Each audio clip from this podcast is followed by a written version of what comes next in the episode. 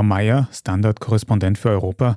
Wir haben in Belgien einen schlimmen Terroranschlag gesehen. Es hat auch in Frankreich einen Angriff mit terroristischem Hintergrund gegeben.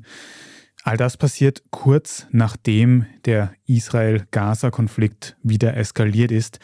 Gibt es da einen Zusammenhang? Könnte die Situation im Nahen Osten diese Terroristen motiviert haben zu diesen Anschlägen?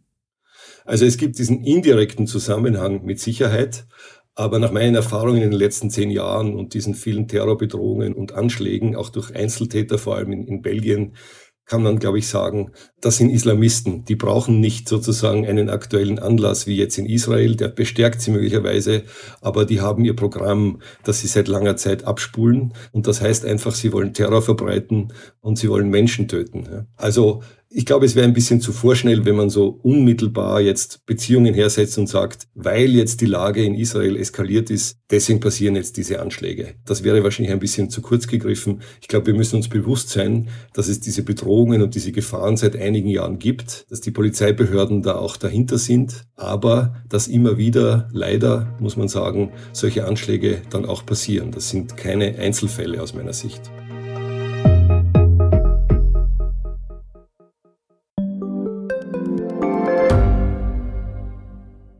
Reicht mein Gehalt für ein gutes Leben? Sind Sneaker und Uhren ein gutes Investment? Wie viel kostet eine Scheidung?